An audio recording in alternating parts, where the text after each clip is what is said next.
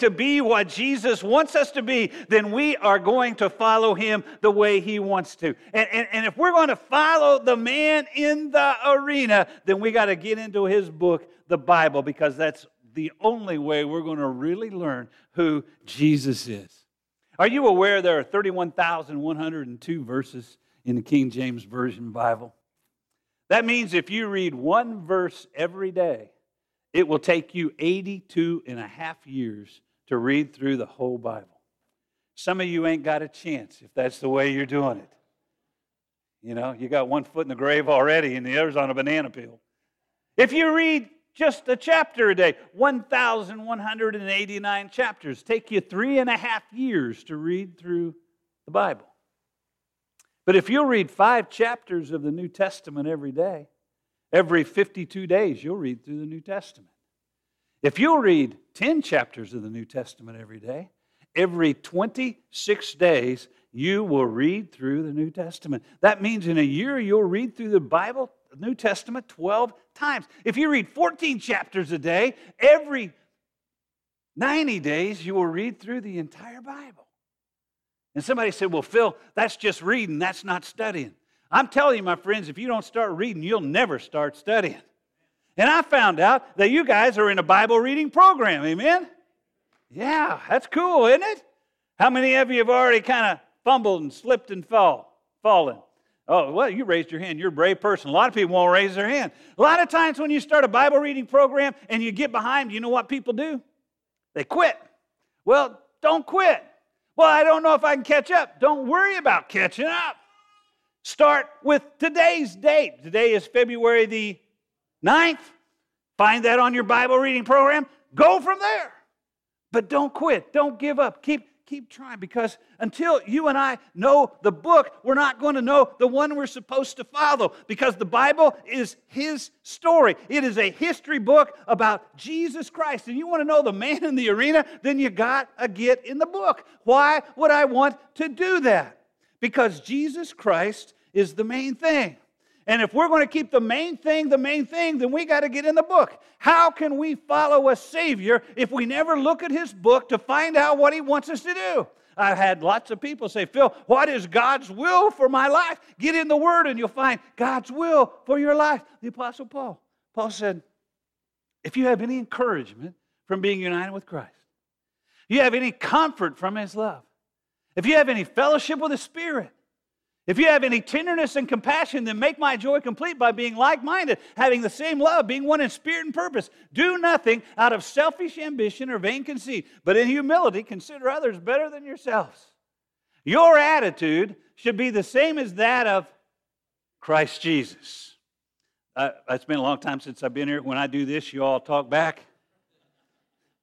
When I do this, you all be quiet. I got a friend in Kentucky. Said, Phil, the people need to have this one. When they do that, you shut up. So if you all do that, I'll shut up, okay? Your attitude should be the same as that of Christ Jesus. So, so today I ask, what's your attitude like? What's your attitude like? Our theme is believers. I think our theme song is Give Me Jesus. You know that song? In the morning, when I rise, give me Jesus. And when I am alone, give me, I like this one. And when I come to die, give me Jesus. You can have all the world, but give me Jesus. The count of three, would you please say your first name? One, two, three. Okay, say it like you like yourself, okay? You guys are too calm. I need some help here. I've been up a long time. I'm an old man. That's what he said. Oh. One, two, three. Okay. Got everybody's name now? Let's change it. Say Jesus. Just Jesus. One, two, three.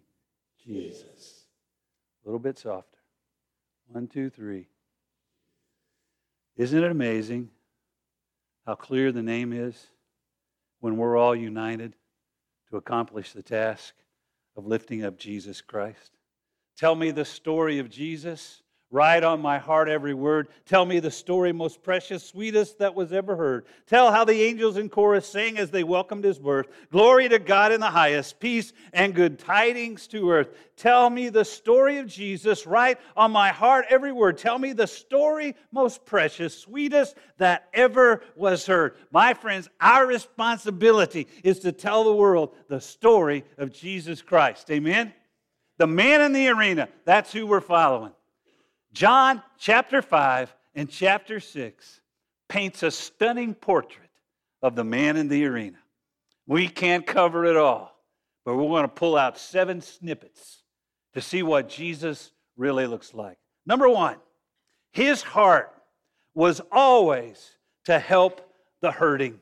John chapter 5, beginning in verse 1. We'll be reading some of these sections. We won't read them all. So you turn to John chapter 5, verse 1. Forgot these. And I'll read. Sometime later, Jesus went up to Jerusalem for a feast of the Jews. Now there is in Jerusalem near the sheep gate a pool, which in Aramaic is called Bethesda, and which is surrounded by five colored colonnades. Here a great number of disabled people used to lie the blind, the lame, the paralyzed. One who was there had been an invalid for 38 years when Jesus saw him lying there. Jesus, the Son of God, was never too busy to help hurting people. Jesus, the Son of God, never placed blame for why the people were where they were. He just helped them. Matthew chapter 9, verse 35, Matthew says Jesus went through all their towns and villages, teaching in their synagogues and preaching the good news of the kingdom and healing every disease and sickness. And when he saw the crowds, he had compassion on them because they were harassed and helpless like sheep without a shepherd. So, whenever you see the crowds, whenever you see people who are hurting, whenever you see people who are in need, how do you feel? How do you respond? Jesus responded to the lame, the blind, those with leprosy, those who were crippled. Jesus, he was so amazing. He even healed Peter's mother in law. Amazing. That's a, that's a time joke. It takes a little while.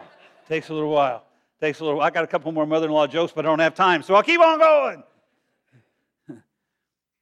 And if Jesus does that, why don't we?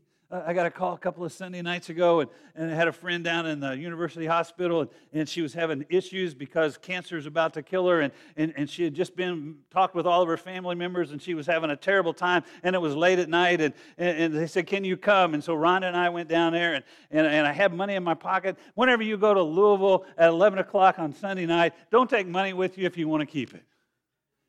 And you say, Why? Somebody rob you? No. There were just so many hurting people, and I couldn't pass them by. I came home with nothing in my pocket, but a lot in my heart because I was willing to help, because I couldn't pass them by. Jesus couldn't pass them by. I would love to tell you what I think of Jesus since I found in him a friend so strong and true. I would tell you how he changed my life completely. He did something that no other friend could do. No one ever cared for me like Jesus. Amen? And if he cared for me like that, should I not care for others? Oh, we, we, we got a great way of helping. Have you ever done this? Gone to the funeral home, a loved one, a friend's loved one has passed away. You're standing at the casket and you say, if there's anything I can do, just let me know. Anybody ever done that? Am I the only one that's ever done that? Okay, thank you very much. These people can't raise their hands. I don't know what the problem is. I think we're doing okay, but I don't know. Anybody ever called you to say, This is what I need? Never called me. I felt better but I didn't do anything. I thought I'd accomplished my deal, but I hadn't done anything. So I, I kind of changed that in my life because whenever people are hurting, we need to do something. What can they? Well, we can pray for them at least.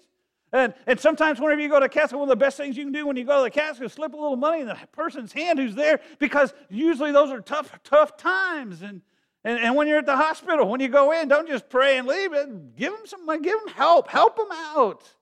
Well, say, Phil, I'm, I'm not a rich person. Neither am I, but I can't outgive my God. And the more I give, the more He gives. And it's kind of exciting. And it took me a long time to learn that. But if we want to follow the man in the arena, we always have to have a heart for the hurting. Second thing, he lived the truth, no matter the cost. This is a tough one. Look at verse 16. So, because Jesus was doing these things on the Sabbath, what things was he doing? Well, he healed a guy on the Sabbath. The Jews persecuted him. Jesus said to them, My Father is always at his work to this very day, and I too am working. For this reason, the Jews tried all the harder to kill him. Not only was he breaking the Sabbath, but he was even calling God his own Father, making himself equal with God. Jesus gave them this answer I tell you the truth. The Son can do nothing by himself, he can only do what he sees his Father doing, because whatever the Father does, the Son also does. the Jews persecuted him. Why? Because he did something good for an invalid on the Sabbath. The religious leaders plotted to kill him. Why? Because the truth didn't matter to him. His own family, they came to get him. Why? They thought he had lost his mind. He, he was preaching in his hometown. They wanted to throw him off a hill and kill him. and I thought elders' meetings were tough. These people were tough. You know, Jesus prayed to the Father Sanctify them by your truth. Anybody know how to finish that? Sanctify them by your truth. Your anybody want to finish that for me? Somebody, please. We have a problem, Houston. John 17, 17. Sanctify them by your truth. Your word is truth. Why do people stay away from the Bible? I think people stay away from the Bible not because they don't understand, but because they do understand and they don't want to change. You know the most five read books in the Bible? Genesis, Exodus, Leviticus, Numbers, and Deuteronomy. And by the time people get done with Deuteronomy, they quit reading because it's tough stuff. And so we are biblically illiterate. And we're not doing what Christ wants us to do because we don't know his truth. And his truth has really not cost us a whole lot. Jesus said, if we are his disciples, we will know the truth, and the truth will set us free. I knew you knew these. Jesus said, I am the way, the truth, and the life. Who comes to the Father except by me? Nobody.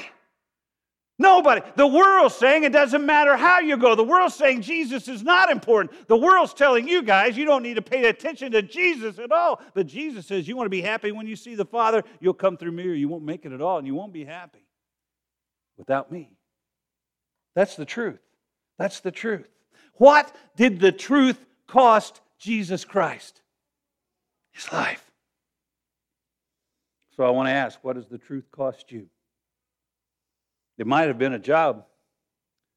It may have been some family relationships. Maybe a friend or two. Maybe some fellowships. But you see, if you follow Jesus, there's going to be a cost. Number three, he validates the authority of the Word of God. It's one of my favorite verses in the Bible. And it's probably one of my favorite verses because of my, my messed up nature. you diligently study the Scriptures. Jesus is talking, talking to the religious people. You diligently study the Scriptures because you think that by them you possess eternal life. These are the Scriptures that testify about me, yet you refuse to come to me to have life. Why do I want you to be in God's Word? Because God's Word testifies about Jesus Christ. The Bible is not an end in itself. We cannot have bibliolatry. What's that? Worshiping the Bible. But we have to know the Word of God if we're wanting to know the living Word of God. When Herod wanted to know where Christ would be born, who did he ask? Who? No, it wasn't the wise men, but you're close. He asked the chief priests and the teachers of the law. And what did they say? The Bible says, the prophets say, they had everything they needed to know Jesus Christ, but they refused to come to him. Jesus said, Do not think that I have come to abolish the law and the prophets. I have not come to abolish them, but to fulfill them. For I tell you the truth, until heaven and earth disappear, not the smallest letter or least stroke of a pen will by any means disappear from the law until everything is accomplished.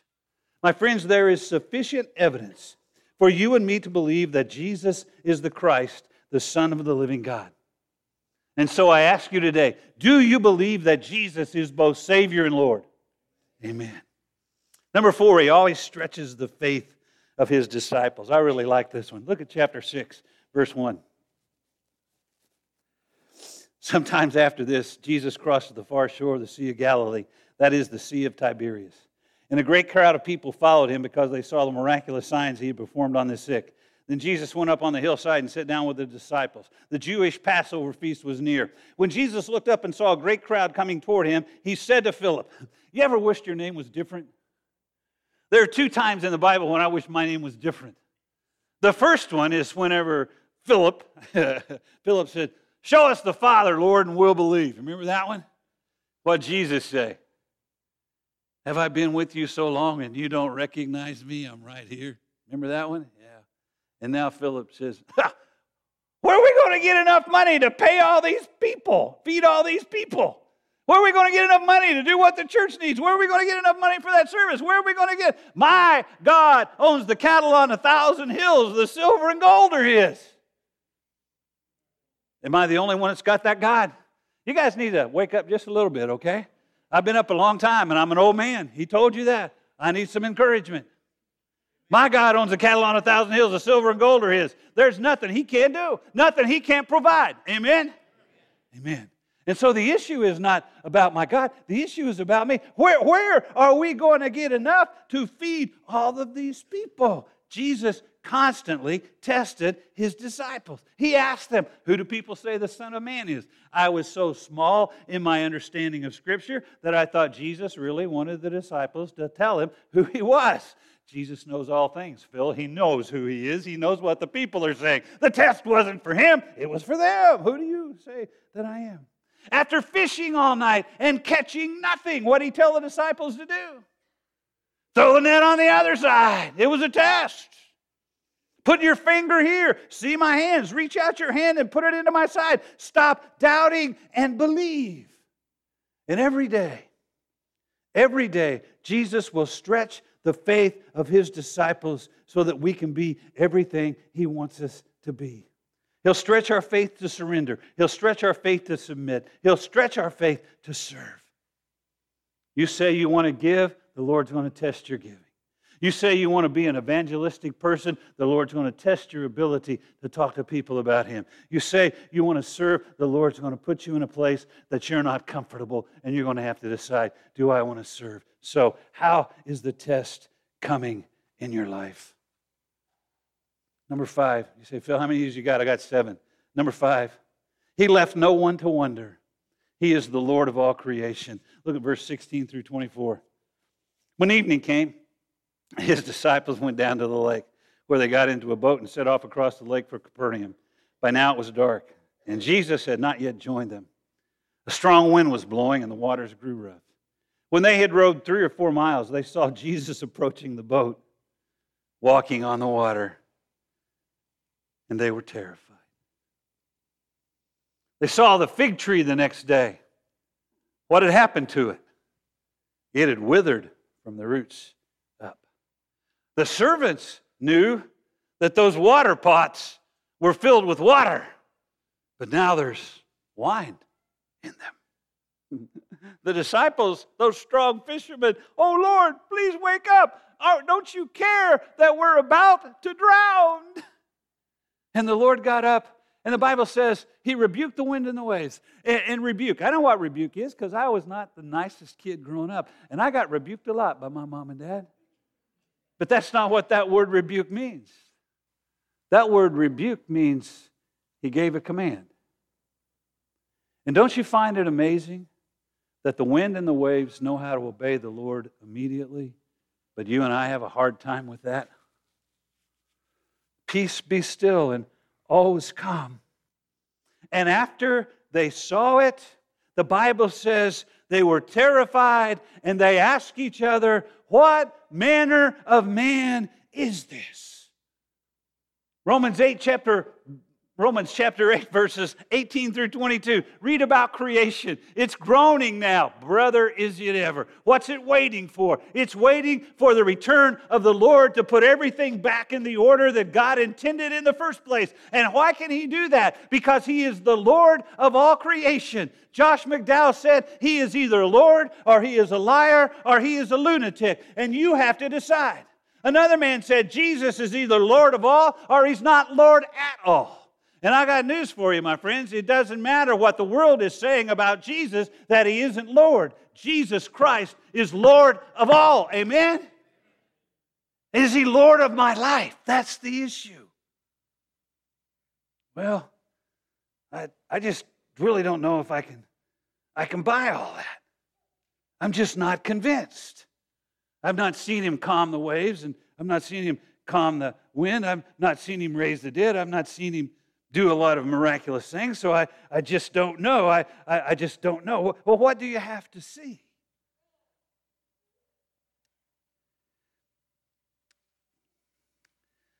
I was preaching in Paoli and uh, answered the phone one day, and very nice lady said, My husband and I wanted to join your church, and I was excited about that. That's always exciting. And she said, We want to do it over the phone. I never had that happen before. And I said, Well, how about I come and visit y'all? And she said, That'll be fine. So as soon as we hung up, I called my friend Bob and I said, This lady wants to join church over the phone. He said, Well, you just got to go see her. And I said, She said her husband's ill. He said, Well, you just got to go see him, do what you can do. So when I went there, she took me into the living room, and her husband Bob was laying on a hospital bed in the living room. He had seven tubes in him, and all Bob could do was say, uh, uh, and she said, We want to join your church. And we want to accept Christ. And I said, Man, that's great. And I, I led her through the good confession and I asked her when we could set up a time for her to be baptized. And that was all good. And I said, Now I need to talk to Bob. And she said, Honey, you can't talk to Bob. He's not talked for three or four years and he can't say anything. I said, Ma'am, I, I know, but I got to do it. This is for me more than it is for Bob.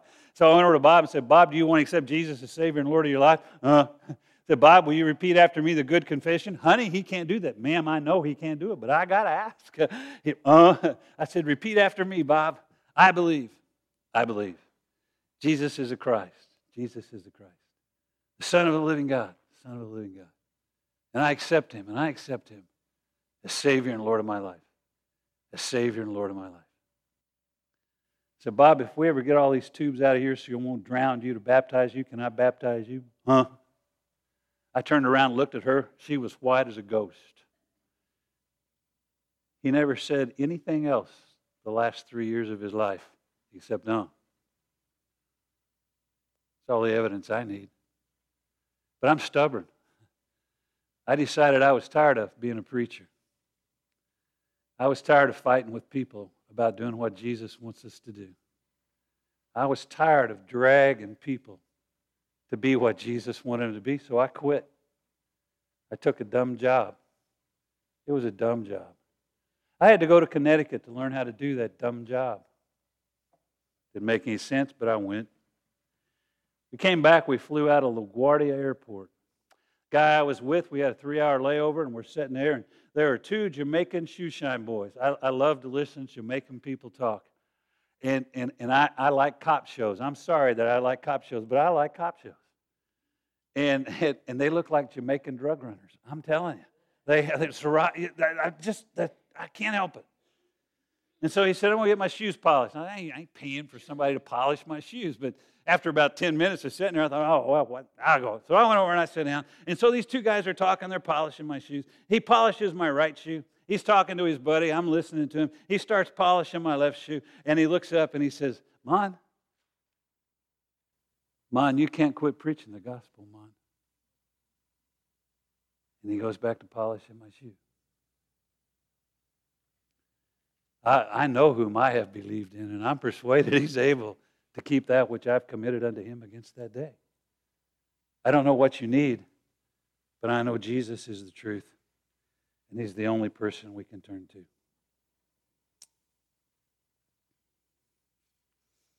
I got two more of these. How do I do this quickly?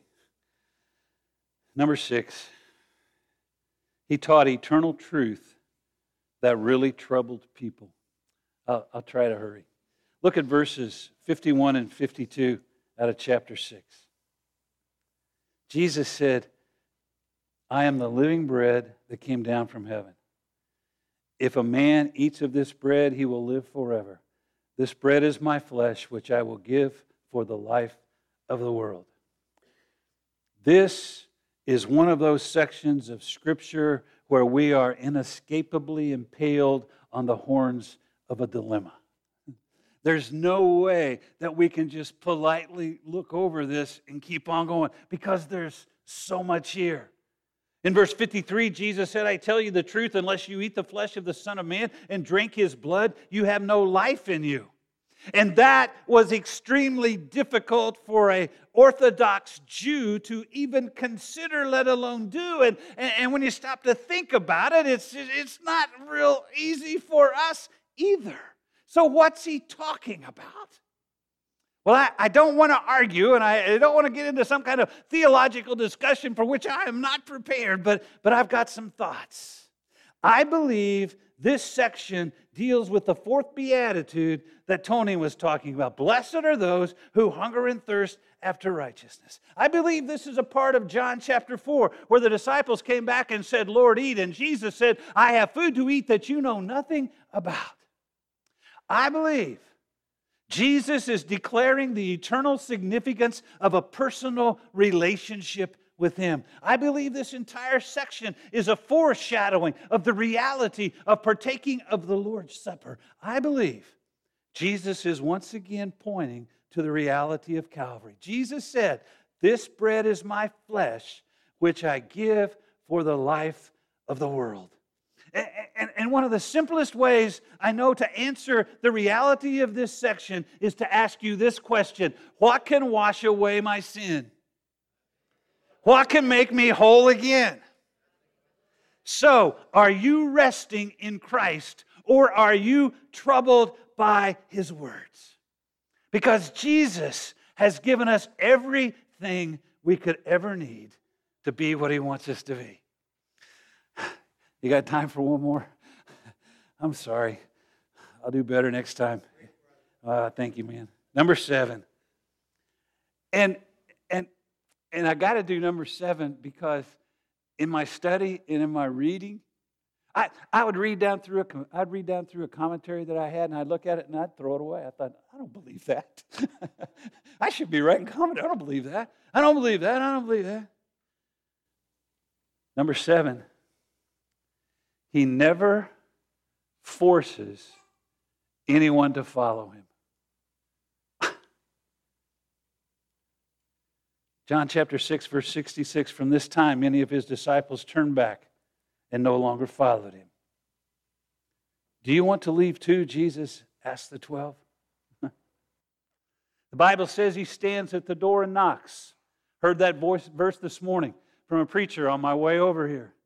Lord standing at the door and knocking. If you'll open the door, he'll come in. And, and that's a, an evangelism verse for lost people. But you know who that verse was written to? It was written to church people. Is Jesus standing at your heart's door and you know about him, but you don't believe in him? Is he knocking at your heart's door and he wants you to open his door, the door of your heart, so he can come in and minister to you? He offers an invitation to come and follow him. He's not willing for any to perish, but all come to repentance. And the Bible says, and the song says, Jesus paid it all.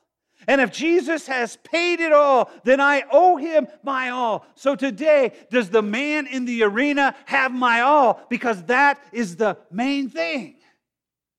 Jesus looked at his disciples and said, Do you want to leave too? So, what's your answer? Peter said, Lord, to whom shall we go? You have the words of eternal life. We believe and know that you are the Holy One of God. Have, have you made the good confession about Jesus Christ? If you have, I want to ask you to repeat it with me. Would you please? Let's stand. Would you repeat after me if, if you've made this confession? I believe Jesus is the Christ, the Son of the living God, and I accept him as Savior and Lord of my life. If you've made that confession, then you walk with Christ, and Christ walks with you. If you haven't made that confession, my question is why? Why? He's the only way we get out of this life and be happy about it. So if you've made the confession, live like it. If you haven't made the confession, Tony's going to be down here. John's going to lead us in a great song. I don't know what you're waiting for.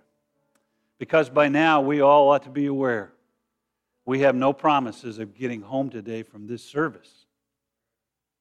And if we're not ready, I'm not trying to scare you, I'm just telling you the truth. If we're not ready, we have no hope of eternity in Jesus Christ. So if you want hope in Him, come to Him, the man in the arena. He's waiting on you. Let's sing.